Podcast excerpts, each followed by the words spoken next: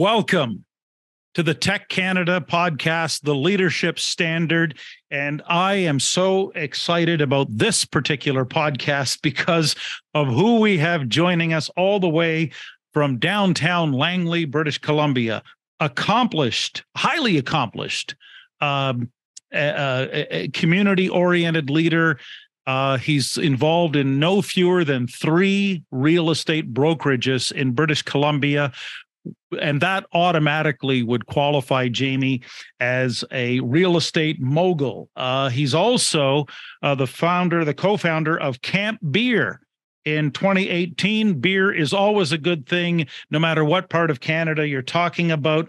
Uh, Jamie also was recognized one time as the top 1% of Royal LePage agents nationwide. I could go on and on and on with his credentials, but more than anything, um, great guy, uh, fantastic entrepreneur, visionary. Jamie, uh, welcome to the Leadership Standard. Thanks for having me, Gary. Happy to be here. Yeah, Jamie Schreder and I cross paths. Full disclosure, we cross paths. Uh, I think in person. It was back in November, if I'm not mistaken. And you you hosted a, a real estate conference with over 200 delegates. Um, and that's when I got the first sense, especially when we went to the headquarters of craft beer and and and and really got to know each other a little bit. And I thought maybe we could start this way. I think people would be curious to know. You know, sometimes it's hard enough just to run one business. You've got your hands in multiple pots, if you will. Where did your entrepreneurial journey begin? Jamie, if you were to take us back to like, you know, because you were a, a licensed realtor at 20, but I'm always fascinated by people and their origin stories. Yeah, Gare. Um, I was, I, I, think, somewhat typical of of many entrepreneurs. I was the kid that did the lemonade stands and cut grass for neighbors, and at a very early age saw that if if I worked hard and and uh, created value for other people, I there was a direct reward. Um, that direct reward at 10, 11 years old was more candy. Um, and now I get the adult version of it, which is probably uh, the beer side of things. Uh, there's a direct result there that I can buy as much beer as I want now.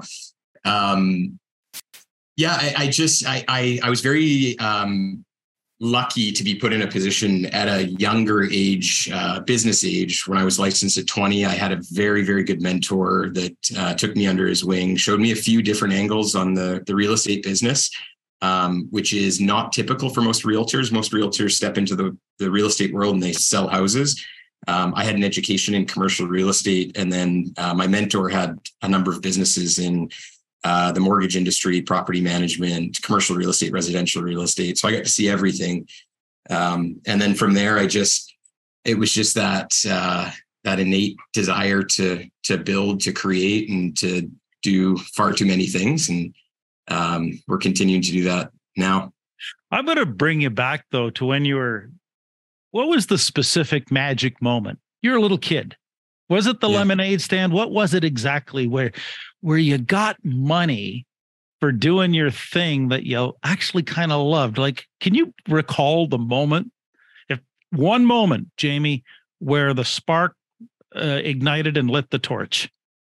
Yeah, uh, I, I, I can't remember maybe the 10, 11 year old Jamie version of this, but uh, I had a job on my 15th birthday. That was my first day of work, which legally is is when you're allowed to work in BC. And um, I worked at a fish and chip restaurant and in the back kitchen. It wasn't a glorious job by any stretch of the imagination, but um, I worked with a few of my buddies there and we all saved money and saved money. And then I bought my first car when I turned 16. And it was I, I think a continuation of that 11, 12 year old Jamie, the 15, 16 year old Jamie saw that if you work hard, if you do the right things, you have freedom to make decisions. And at that age, um, it's not an altruistic view of the world and you're trying to make the world a better place. You're trying to impress girls mm. and um, have enough spending money to do fun things, which two vitally important questions. Uh, what was the car, the make and model of the car, and what was on the playlist?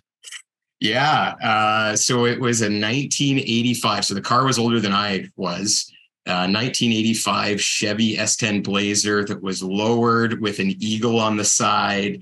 I had two subwoofers in the back. We took the muffler off it so it was nice and loud. Uh, and so I was I was the coolest kid as you could imagine driving that thing. Um, and on the playlist, I was into the kind of the '90s rap at that stage of my life. Yeah. Well, um, you know, and we could probably talk at length about that, but uh, but when you think back to those early days, the the 11 year old, the 15 year old, how much of those early formative experiences shaped the way you think now? Hmm. Yeah, tremendous amount, and uh, uh, it's kind of a unique situation. My wife actually teaches high school, um, and uh, I just told the story about uh, sort of successful little entrepreneurial Jamie, but uh, that wasn't that wasn't the full picture. I was a C minus student. I did enough to get by in high school, and just just barely tracked through until uh, I was about seventeen or eighteen, and realized that I couldn't just sort of skip through school, and that there mm-hmm. was a direct result of doing well in school and um, uh, being successful in life. So that that shifted significantly for me as I got to the the latter years in in high school. And um, I don't know if I dodged your question there. Garrett. No, I'm just I'm yeah. just like I say, I'm always fascinated by when I meet someone like yourself, Jamie. What strikes me, and it really hit me when we were together in person, is that somehow we see people all the time in business who get beat up, who get skeptical, cynical, jaded you still bring youthful enthusiasm to the game every every day. What's the secret to that and how much of that do you attribute to your upbringing and and and youthful jamie? Gotcha gotcha yeah um I, I i think it's it's appreciating the journey throughout like being an entrepreneur and i would imagine most of the listeners that are listening to this are are in the situation that um, you can reach certain levels of success, but if you don't appreciate the process to getting there, the journey of getting there, and the people that are alongside you as you're going throughout it, you're not going to be a very happy person, um, regardless of what it looks like from the the outside. Um, I've been just absolutely privileged to have good people around me, good mentors, good people to work with, good partners in business that I enjoy the process. So win or lose, and obviously the target is win in uh, in the business situations that we have we enjoy the process. And and i think that keeps me optimistic day to day that i i can get through the storms a little bit better because i know that i've i've got a good process and the, the inputs uh, are correct. Any entrepreneurial journey as you well know is marked by different setbacks obstacles that somehow you've got to turn into opportunity can you relate a specific story, not generalities, but a specific story where you think back, Jamie, because I think the people watching and listening would would want to just love to hear how did you turn quote unquote business lemons into lemonade? Yeah, uh, be a good specific. Uh, yeah, here's a good one actually. Um, COVID, the the the lockdown that we had March of 2020 so we had uh, roughly 300 realtors under our banner, um, or just shy of that at the time. And uh, when the world closed, um, we had a lot of pressure on us as a brokerage. Real estate wasn't being sold. Our business model relies a lot on the monthly income we make from our realtors, the deals they do, and then just the constant income that they pay to be a part of our brand um, we had pressure to uh, relieve fees, to relax fees or waive them. And uh, we did a lot of stuff with that for agents to help them out. Um, we hold a little bit of real estate as well. So we had a number of tenants that were coming to us and saying, we're not paying our rent. Um, I had uh, mortgage holders on our real estate that were not waiving mortgage payments. So it was a very uh, uh, stressful time to say the least. Um, I had my first, we had our first daughter, our first child during that period of time, May of 2020. She was born, she was in the NICU, she's fine, but it was, it was a, an up and down time. So one of the things we did with our, our realtors as an example was we're not going to stay at home. We're not going to do nothing. Um, we get that we cannot sell real estate or it's very difficult to sell real estate at that time. So what we ended up doing was uh, we were doing Zoom calls with them every day. And the the initial um, focus was business development, self development, leadership. Um, we did a bit of uh, internal um, speaking of myself and uh, a bit of our leadership group. And then we hit a point where we had done too many. Like we were doing them every day for a month, and we were getting kind of tired of listening to people talk about business and real estate and lead generation and all that kind of stuff. So um, we we tapped a few of our agents on the shoulder that were really good at something outside of real estate, like um, photography or fitness or all these different things. And our agents were tuning in every day. Most uh, operators in our category, brokerages, just kind of shelled up and said, "We can't sell anything. Let's just mm. let's do nothing and not communicate with our agents." We were on video with them every day brought our group together. Uh, we're a much tighter knit group of 300 people than we were going into COVID. And I think that was a direct result of leaning in on what was available to us during a hard time. I don't want to put words in your mouth, but it, it reminds me historically a little bit of Winston Churchill in May of 1940 when you know the world's falling apart. Real leadership uh, involves you got to head right into the foxhole and and dig in. Uh, speak to that a little bit because i think in covid that we saw a lot of people run for the hills but it was an opportunity for champions to emerge. Yeah um, funny you mentioned winston churchill. I'm a i'm a student of of of his or his what he did through the, the period of time that he was uh, so so prominent. Um, one uh, piece of literature I read, and, and I, I read a lot, I listen to my books um, and listen to a lot of podcasts, but one that really resonated with me during that time was Robin Sharma, is uh, the, the monk who sold his Ferrari, the 5 a.m. club. He, he sent an email out. It was called the, I might get this wrong, the War Measures Act or something to that effect. That when things really, really suck, uh, here are the things that separate the good from the bad. And here are the things that you need to do. And it was a list of, I don't know, 10 or 15 things. And I, I had that printed and sitting on my desk at home. And I went through that every morning that um, things are bad and things could get worse, but we are where we are. And all we can control is the input. All we can do is control our day, how we influence ourselves and the people around us to be better people. And external factors will always uh, be there. Um, but as long as we are doing the right things individually and collectively as a group working towards a common goal, we'll be fine. That, that's a great segue. Leaders are readers. The, the more you learn, the more you earn. What you mentioned, Robin Sharma. I know you're a big fan of Jocko Willink and yeah. extreme ownership. What would be some of the other three, four, or five, you know, authors, um, thought leaders that have really helped shape your entrepreneurial thinking and journey? Yeah. Um, and again, the, the listeners to this, I'm, I'm sure would be in the same boat as I am. And, and any budding entrepreneur, I always say, like, talk to your mentors that are good entrepreneurs. And I guarantee you they are voracious readers. They're always learning. They're always listening to podcasts and reading books. Um, uh, Dale Carnegie, I really like uh, How to Win Friends and Influence People. I, I think the world would be a much better place if every human read that book.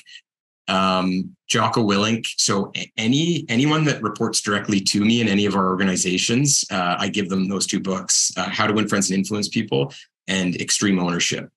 And uh, the reason for that, I love the books. I love the messaging behind the books, um, and I think that if you're working in a cohesive team, if you're speaking the same language or having the same understanding that um, this is the methodology of how we operate, it, it helps everyone row the boat in the same direction. Um, the Richest Man in Babylon, I really like. Uh, the Alchemist was a good book. Uh, um, I've got a library full uh, Gare, and uh, as a as a younger man, I'd read one or two a month. Uh, now I'm usually listening to podcasts. It's it's harder with screaming children and screaming realtors in the background to get through a, a book at good pace. You've got a beautiful wife, two wonderful, adorable daughters. 300 realtors. You got a beer company. I'm thinking, besides real estate mogul and entrepreneur, you have developed some world class ability in terms of work life balance. How do you do it?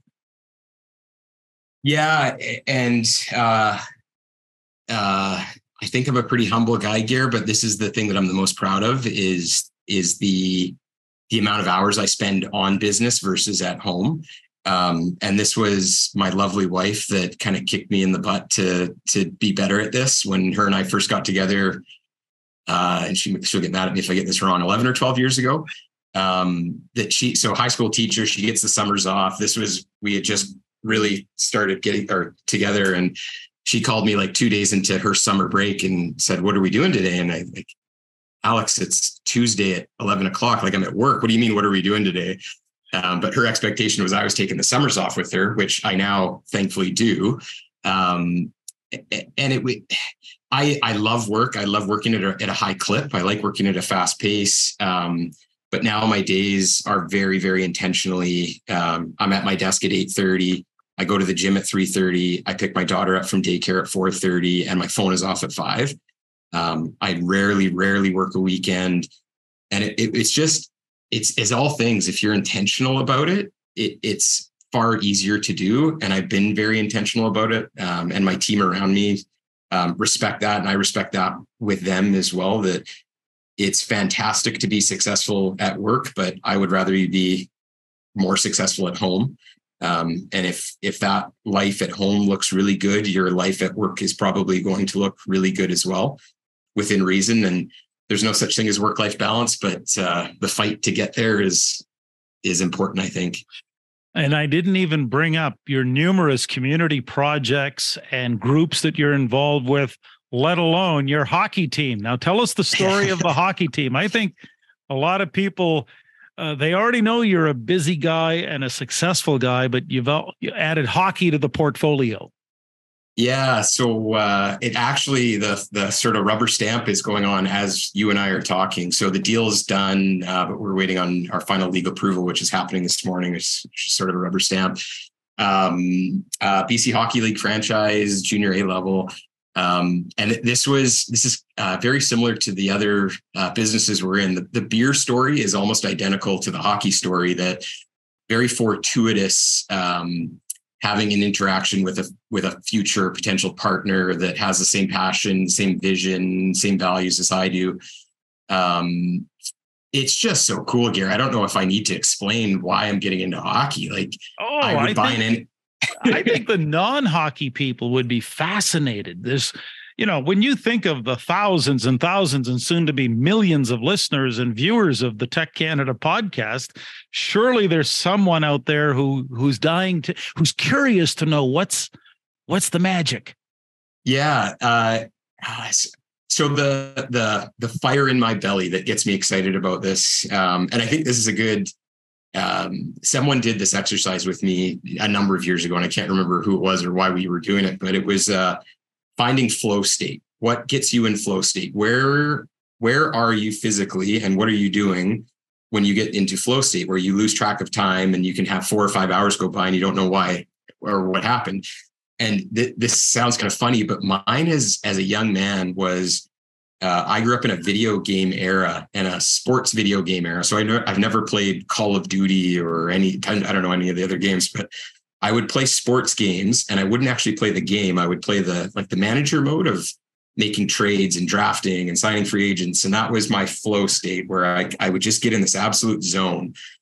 So the the the thought was if if ever there was an opportunity to do that in the sports world, I would do that.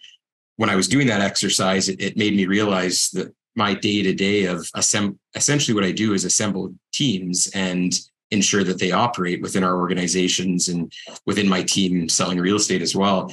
So that's my flow state. I was doing it on a regular basis. And now this hockey team, um, like Gary, just as an example, we had our prospect camp last weekend. And these are, we have 120 players competing for essentially four to five spots in our main camp.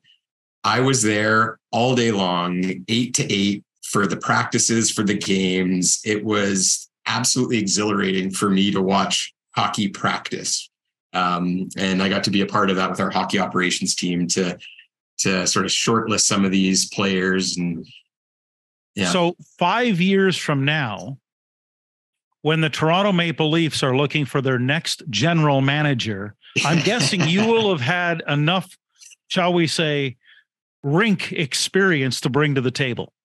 Yeah, the, the Leafs, it might be sooner than that though. They're they're without a GM right now, and they might need another one in a year or two with the way that they turn over.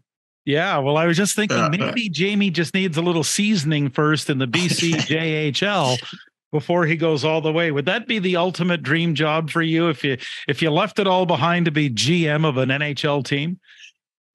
Uh, you know what? Great, great question, Gary. Probably not. I think I, I, have got a, a shiny object syndrome that it would be a fun job for me for a year or two, but I would look to put somebody in place to operate that if I could. Yeah. Let's talk about let's talk about that because that right there crystallizes I think one of the key things that I've I've noticed that separates wildly successful entrepreneurs, very successful entrepreneurs from those who struggle focus. How do you maintain focus, which so much of it, as you know, involves saying the two letter word no? Yeah. Uh, I think it's knowing what you're good at. And you're not, you can't, uh, when you have a, a scaled organization and, and um, you're sort of beyond the infancy stage of a business, um, where you don't have to do everything because there are certain points of of a business maturity where you probably do have to do everything it's knowing what you're good at. And here I know I can't look stare at financial statements all day, and I'm not great on the human resources side of things. And um, it, yeah, it is knowing when to say no. It's knowing when you're out of your element or where there's somebody that's better than you at that, and finding that person to do it. Um, oh, one of uh, uh, my mentors, uh, he uh, he was the largest private landowner of real estate in BC for a number of years. He was in the real estate brokerage world as well, um, one of the things that he ingrained in me is he said, always take that next step and then infill behind you, build that fort behind you so you'll never lose that traction that you've got the next stage, the next stage, the next stage. And I've, I've thank, I've been uh, fortunate enough that I've had really good people so that when we do something like we acquired a real estate brokerage three years ago, is we took that next step. We found really good people to run it. We built that little fort behind us, and now we can go on to the next one or in the craft beer world, um, same thing is is we've we we had a little model, we got really good people in there, and now we go to the next one, we put more good people in there, and we go to the next. And and the sim the symbolic reference you just described as a fort. Just expand yeah. on that a little bit. That's that's intriguing. Yeah, so I think uh, that mentor I mentioned, uh, his name's Rudy Nielsen. Uh, so LandQuest Realty and um, and Cattle are his two main companies he's a cowboy. Um, Rudy's, I want to say 79 years old now. Um, and uh, he lived the life of a cowboy in business. And, and I was just drawn to that. Like I watched Western movies as a kid. I still do. It's my favorite genre of movie. And, and when him and I were talking, or we talk around this concept, he, uh, he, he, he sort of used those analogies that like you can't expand into a new territory and set up a uh, tent because somebody's going to come take that area from you in that tent. They set that fort up, uh, build that uh, so that no one can take it from you. And and a person that's been through those harder times of say 1982 uh, has a very different perspective on what can be taken from you uh, compared to a a kid that's never seen a, a bad um, um, economic world. Mm-hmm. Yeah let me ask you this. We ask this is we you know we call this program the leadership standard and we have a standard question we ask of every guest because it's always fascinating to hear the answers. So i want you to reflect and think about this. When you think of all of jamie schreder's personal life experiences especially in the business world uh, but also in life in general how would you define leadership? Hmm. Yeah, I, I think leadership takes a lot of forms, Gare. And um, for me, the most effective um, way I've been led, and uh, I hope that I I lead as well with people around me. Um, I, I think of leadership as is almost synonymous with helping. If, if you help the people that uh, are are interacting with you, and that can be a, a, customer client, it can be an employee, it can be a family member. Um, achieve what they're trying to achieve. If you help them achieve their success, whatever that's defined by, if it's it's wealth or climbing a ladder of some kind, or if you help them solve their problems, or if you help them win at the game they're trying to play, I think that makes you a good leader. So much of your success also depends on decision making.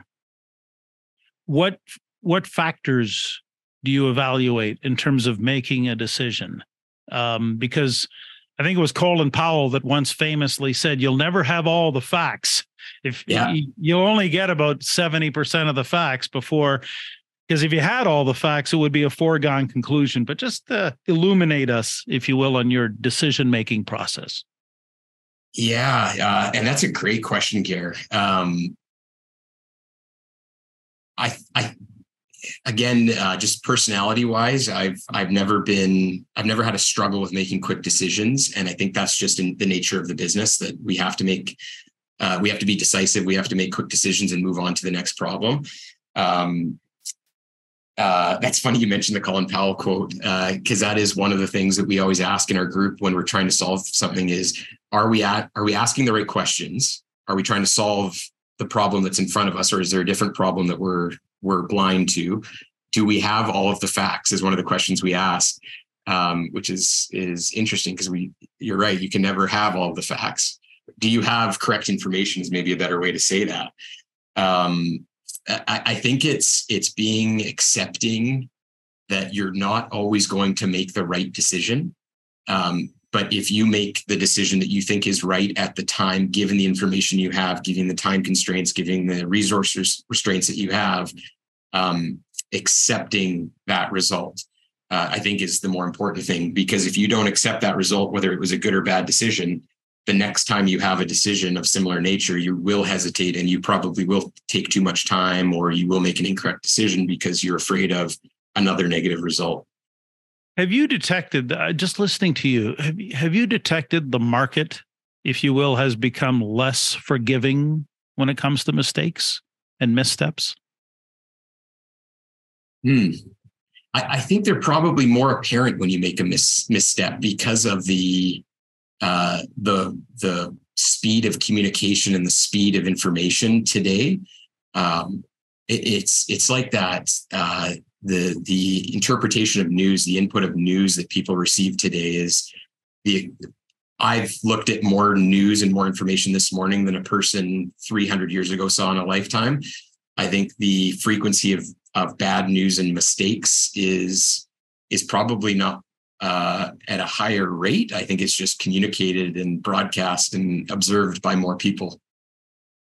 The um, and that's that begs another interesting question: is when you think about the leadership team. Uh, I know that you've got your brother. I know you've got David, and maybe you want to shout out a few others. But what are the trends that make you guys curious? Like right now, what's happening now that you're actually paying attention to?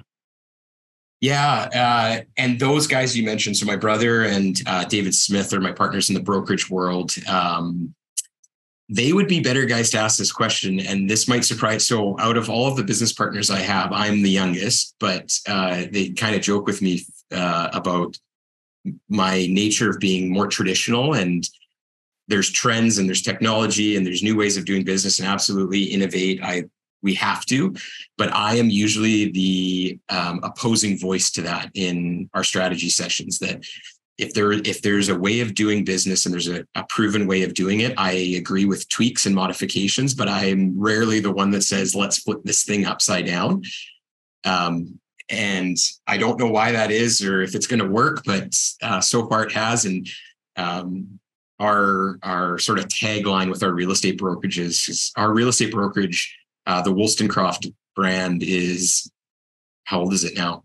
108 years old.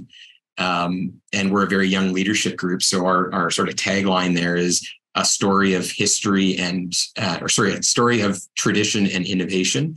Um, so we want to keep doing things the way we've done them. We're willing to tweak, but um, I'm usually the opposing voice to that which begs another interesting question. Uh, I saw this on YouTube a few years ago. Can't remember exactly when, but I never forgot Jeff Bezos.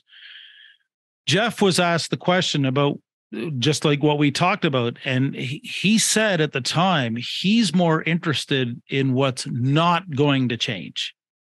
Mm. So, hmm. in this rapidly changing world, which will only accelerate year over year over year, Bezos was saying, well, here's what's not going to change. Customers will always want lower prices. Uh, they'll want uh, more selection and faster delivery on on the products and services. Like that's not going to change. And when you think about it, that has you know to a large degree shaped uh, at a very uh, strategic uh, Uber clarity level what Amazon became. Okay. Now I'm curious from your experience, what have you learned, Jamie, about the things in business that will never change? Yeah, uh, those are and that's those are all great points too, Gair, uh, or great comments from the quote from Bezos. Um, one that we talk about a lot on the beer side of things. So uh, I'll do a little shameless plug for the brewery on this one. Uh, we're a four-year-old brewery, three years old. We were closed for COVID um, and had to shift our business model in, incredibly. Um, but we won three separate awards for best tasting room in the province last year. So that's 100 and what are there 180 plus breweries in the province.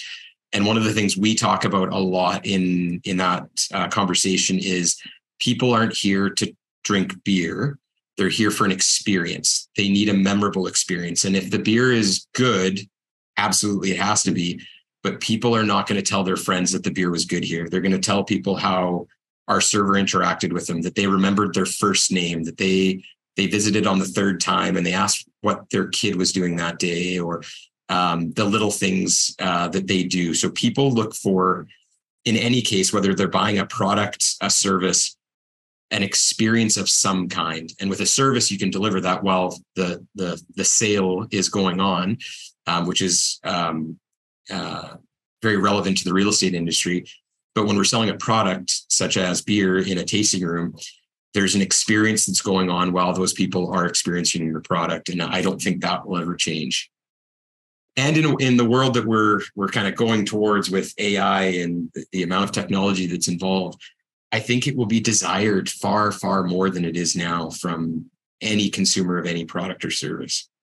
That that's interesting which makes me think of if i look at real estate as an industry and i look at beer as an industry those are both like they fall into the category of overcrowded, highly competitive markets.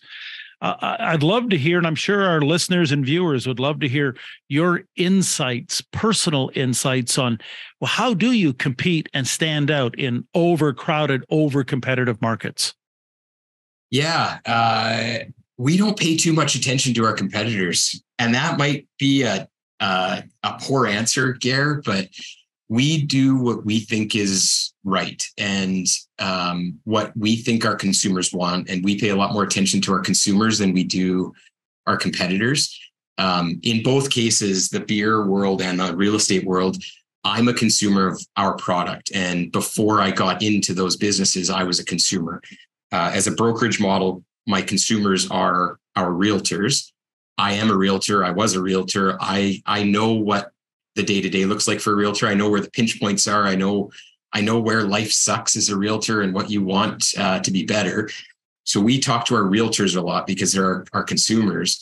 Um, and then the on the beer side, it was the same thing. Before we got into the beer world, we were craft beer tourists, and we loved experiencing uh, different um, establishments in different geographies, and we learned from those experiences. And and to this day, like uh, the craft beer world, Gair, there's there's a lot of turnover, and there's about to be a lot more turnover of the small craft breweries that are they're wonderful people. They were good beer people, but it's a hard business to make money in, and until you get to a certain scale, um, we pay we don't pay much attention to them. We just we put our heads down. We do what we think is right for our consumers, and we try to deliver them incredible experiences.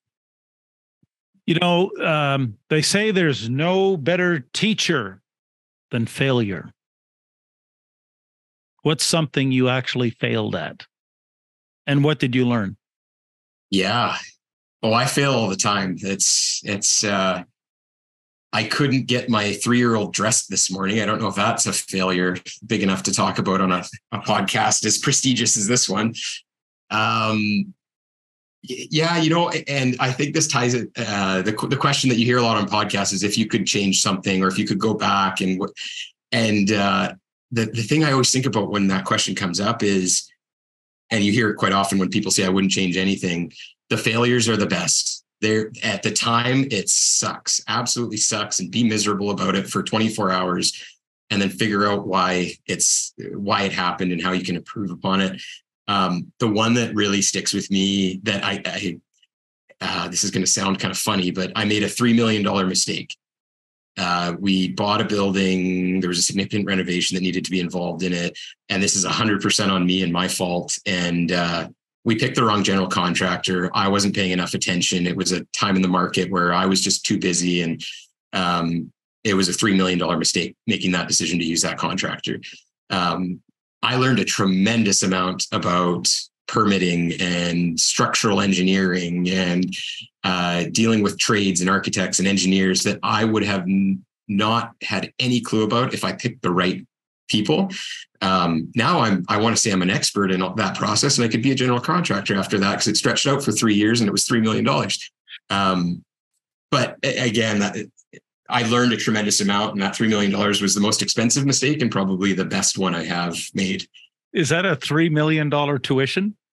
yeah, I, yeah, I would have, I, again, going through that process, I, I yeah. probably would have rather paid a hundred grand to go to university, but uh, yeah, you could you could have gone to Harvard and Stanford and maybe Oxford and Cambridge on yeah. on that, but maybe not have learned as much.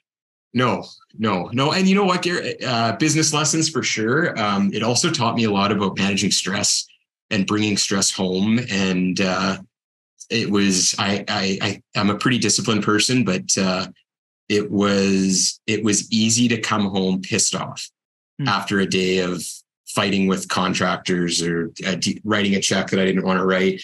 Um, and that was actually one of the things that came out of it was that 3:30 gym time that I have every day that's my buffer between anything that goes on in the day that's bad to now at the time I didn't have children, but now coming home to the kids is if I have anything lingering or any anything clouding my brain from being a good dad when I get home, it's dealt with from 3:30 to 4:30 and that's yeah, you're incredibly structured and disciplined and very intentional, but also intentional about your involvement with TEC Canada. I know Julia. Olton who's one of the top TEC Canada chairs in the country, is your chair.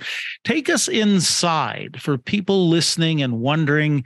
It's it's it's it's a very closed group uh, because all kinds of things happen in there uh, where uh, you're like each other's board of directors. Um, but can you speak a little bit to that you know, without betraying confidences, of course, because yeah. confidentiality is at a premium, but a little bit about some of the emotions and vulnerabilities that are experienced inside those types of groups.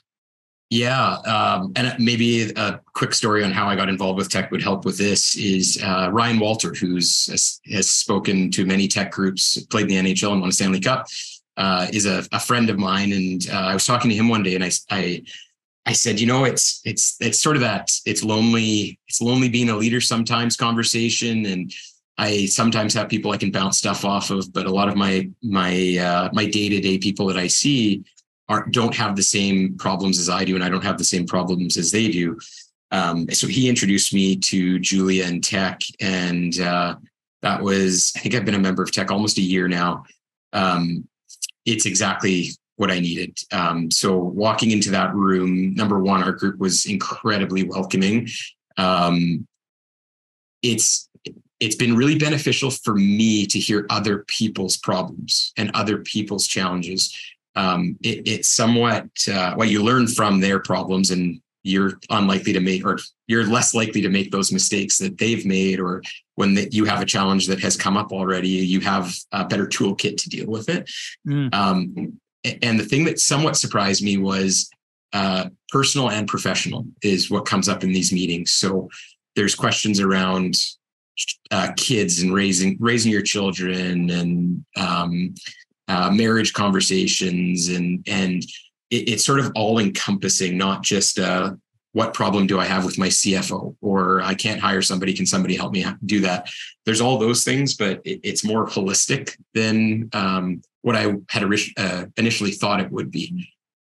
It, it, becomes intensely personal. And you just reminded me of uh, a great friend of mine, and you know him from chapter two of, of, of the book, uh, Big Little Legends, uh, is Jim Gilbert. Jim was a founding member of his TEC Canada group uh, back in Fredericton, New Brunswick, with Mike Mallory. And one of the things Jim related to me was that you look around just the members, just look at the members and think of their daily rate of of yeah, yeah. And, and how much you benefit just from the other members. I, would love you to expand on that in terms of the learning that takes place just from around the table. Yeah, that's a that's a good way to uh, sort of compartmentalize that. Is so our group are uh, it's a CEO group and they're all leaders of very successful companies and some of them incredibly large. Uh, it would be incredibly difficult to knock on someone's door and ask uh, in our room for their time. Um, I couldn't afford to pay most of the people in that room for any uh, significant amount of uh, time advice.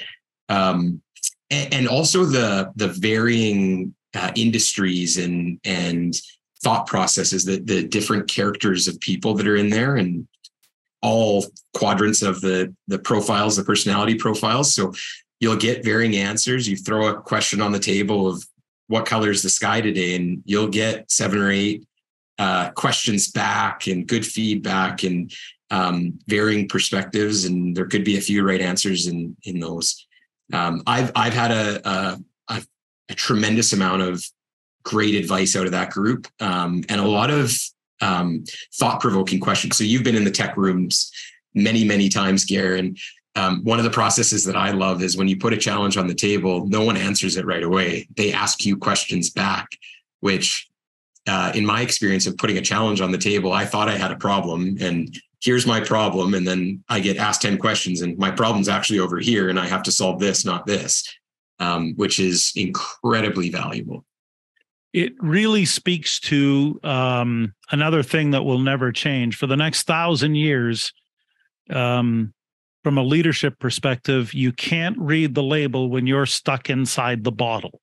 And so mm what I hear it, with your peer advisory group, uh, with fellow CEOs, uh, those dynamics create a situation where you're not stuck inside the real estate world, the beer world. You see it thanks to your your colleagues from a from multiple perspectives. Exactly right. Yeah. Yeah. The is is there any way so that leads to is there any like now let's talk about what is the value of of clear perspective how uh, how how much of a premium do you put on that? Yeah, it's, I, it's funny. I joke with Julia. I won't give you the specific example, but uh, it was I want to say two two months ago. We had a significant hire, um, and I had a, a what I thought again. This was the I thought my question was here, so I asked that question over here uh, with my challenge, and then the group answered it way over here and gave me some advice on how to do the hire, and and uh, uh, it saved me a hundred grand like in annual salary um, right up front. So I, I, joked with Julia that I guess I have to be a member of TEC for a lot of years here to to pay back that value. That that's that's fantastic. Uh, yeah. Let's uh, let's uh, because yeah, perspective. That's what I keep hearing in in my experiences with groups like TEC Canada. Is you you, you need to be able to see it from well outside and from high above to to make those uh, mission critical decisions. I think that's what they call them now. Uh, but let's go a little more up close and personal. Uh, Jamie Schreder, you could have a one on one dinner date with anyone, dead or alive. Who would you dine with? So, Gary, I cheated. We we asked uh, your wonderful staff, uh, your TEC podcast staff, if there was any questions that I needed a heads up on because I like to be prepared. And they mm-hmm. said there was none, but I listened to two of your podcasts this morning and I, I got ahead of this. So, uh, uh, and you mentioned Winston Churchill earlier. The Winston Churchill would be the one. Uh, just his decision making processes and ability to handle stress. and his love of of alcohol while he was doing it all, I'd be he'd be a, a heck of a party date. It that's a that's a match made in heaven. Jamie and Winston smoking cigars, tipping back a few tumblers of sherry or port or whatever the drink uh, may be. Um, okay, so let's do it this way. Let's do the thing that's never happened before in the leadership standard. This, as you know, the day we're doing this, as it's being live streamed, is the anniversary of the Calgary Flames 1989 Stanley Cup win. so, if there's one pet peeve I have, is when, when the subject of sports comes up, the people who shamelessly flaunt their team allegiances. Um, yeah. So, you know, we know that Lanny McDonald uh, scored the goal that gave uh, Calgary the victory at the Montreal Forum over Ryan Walter and the Habs at that time. Uh, what are your I, I, iconic sports memories that you cherish the most? Yeah, uh, I, I'm a big Canucks fan. So through that 2012 run, I, I was at a lot of those games. Um, I was there the night they lost, and there was the Vancouver riots, and ended up in a lockdown in a McDonald's while everyone was getting tear gassed outside. That was quite memorable.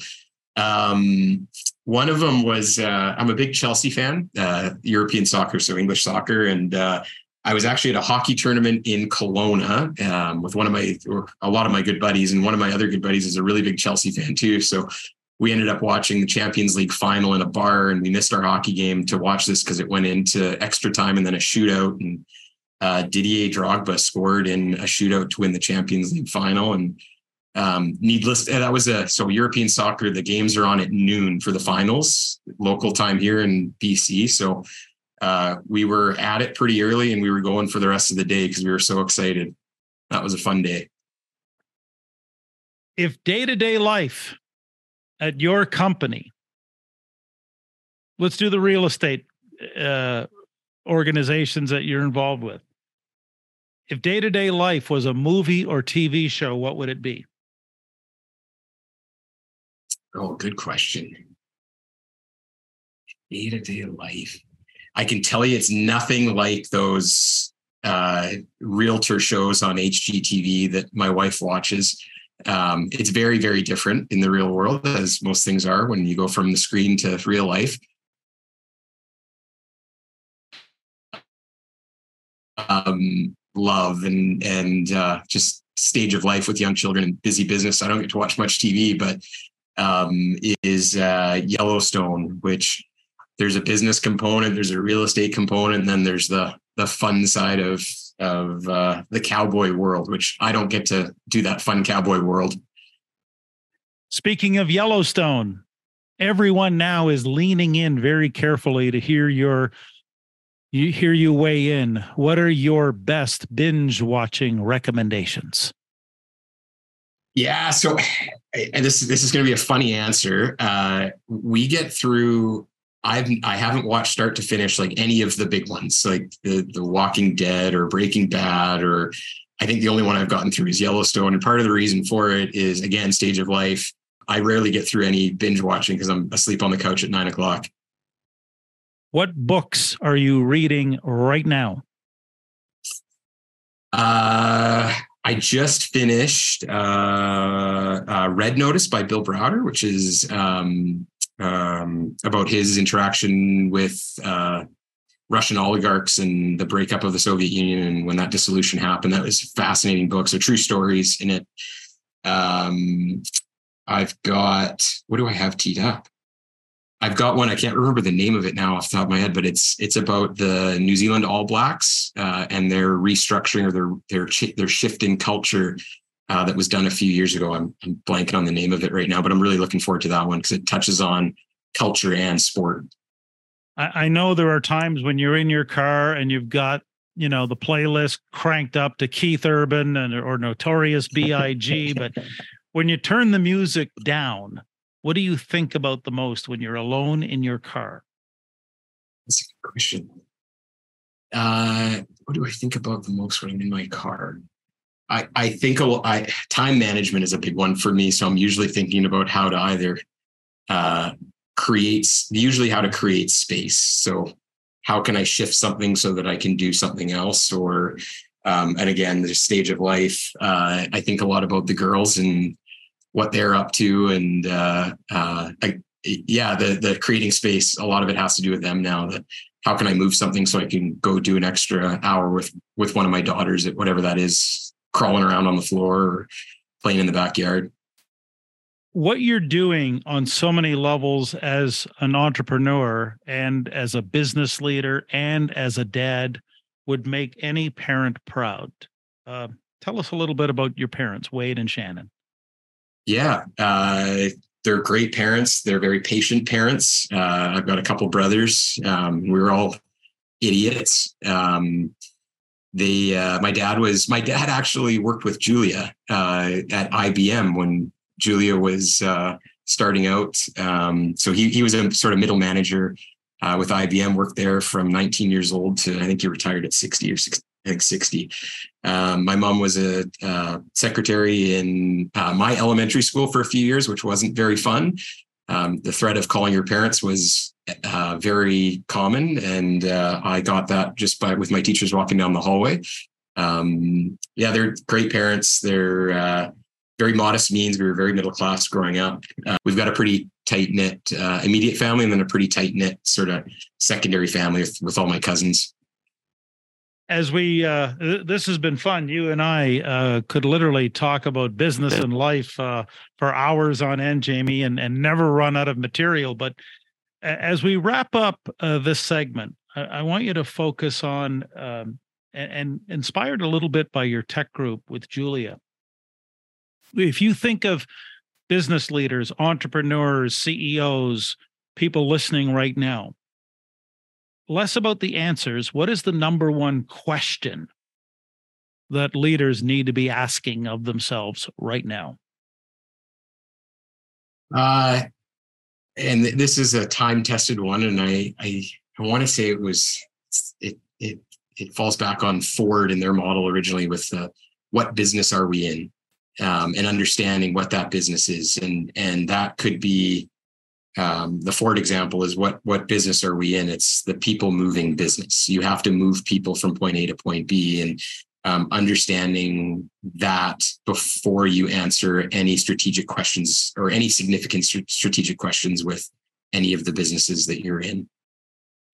Yeah, that's a great one. Kodak thought they were in the film business when they were really in the making memory business. Blockbuster yeah. thought they were in the in the uh, video rental business before realizing, as Netflix pointed out, they're really in the home entertainment business. Jamie, like I said, we could go on and on. This is the part where how do people connect with you online? Uh, they can, I know, go to craft beer anytime they're in Langley, and you'll definitely have a beverage with them because I yeah. I can vouch for that.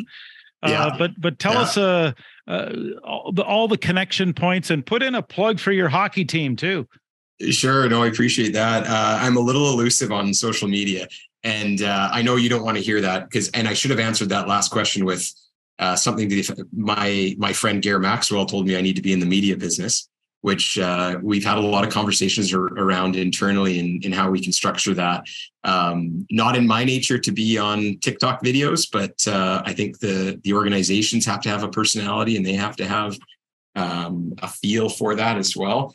Uh, so the, to answer your question on social media, I'm pretty elusive there. Uh, I'm always happy to answer any any questions by phone or by email if there are any. Or um, and like you say, if anyone's ever out this way, I'm I'm a very reachable guy. And uh, yeah, and one more, uh, Jamie, that hockey team. Tell us what's yeah. on the horizon. Uh, yeah, yeah. So it's it's actually uh, probably um, one of the most exciting times in junior hockey. Uh, the Junior A League in BC left Hockey Canada a few weeks ago, which is going to turn the uh, our model upside down in a good way. We voted in favor of it, as did the other eight or seventeen teams in our league.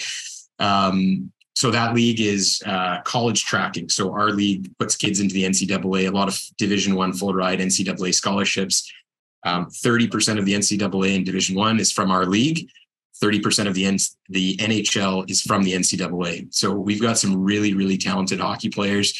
Um, the hockey is thrilling. It's exciting. And uh, what myself and my business partner there are are the most excited about is bringing people together to to watch uh, really intelligent, really talented hockey players, and uh, again the experience side of things. Uh, both him and I have a background in in hospitality and um, making a very memorable experience for uh, the fans that are going to come to these hockey games is is what we're really excited about.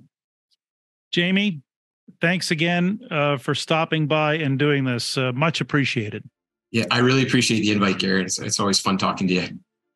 Thanks again. Jamie Schreder joining us from Langley, British Columbia. And if you want to know more about TEC Canada and its world class leadership programs, check out the website www.tec-canada.com. What was it that Jamie spoke of that made you stop and think. My biggest takeaway was the $3 million tuition uh, to learn all kinds of things that Jamie never would have learned at Harvard, Stanford, Oxford, Cambridge, and a few other universities. But what was yours? Because we're always interested to hear and we greatly appreciate your feedback.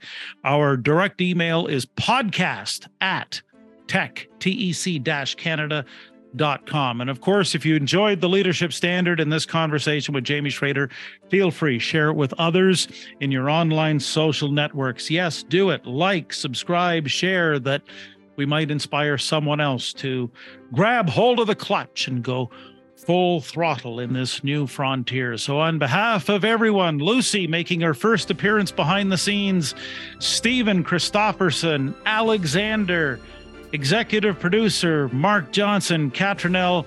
Uh, this is Gary Maxwell. Thanks again for being part of it here at the Leadership Standard.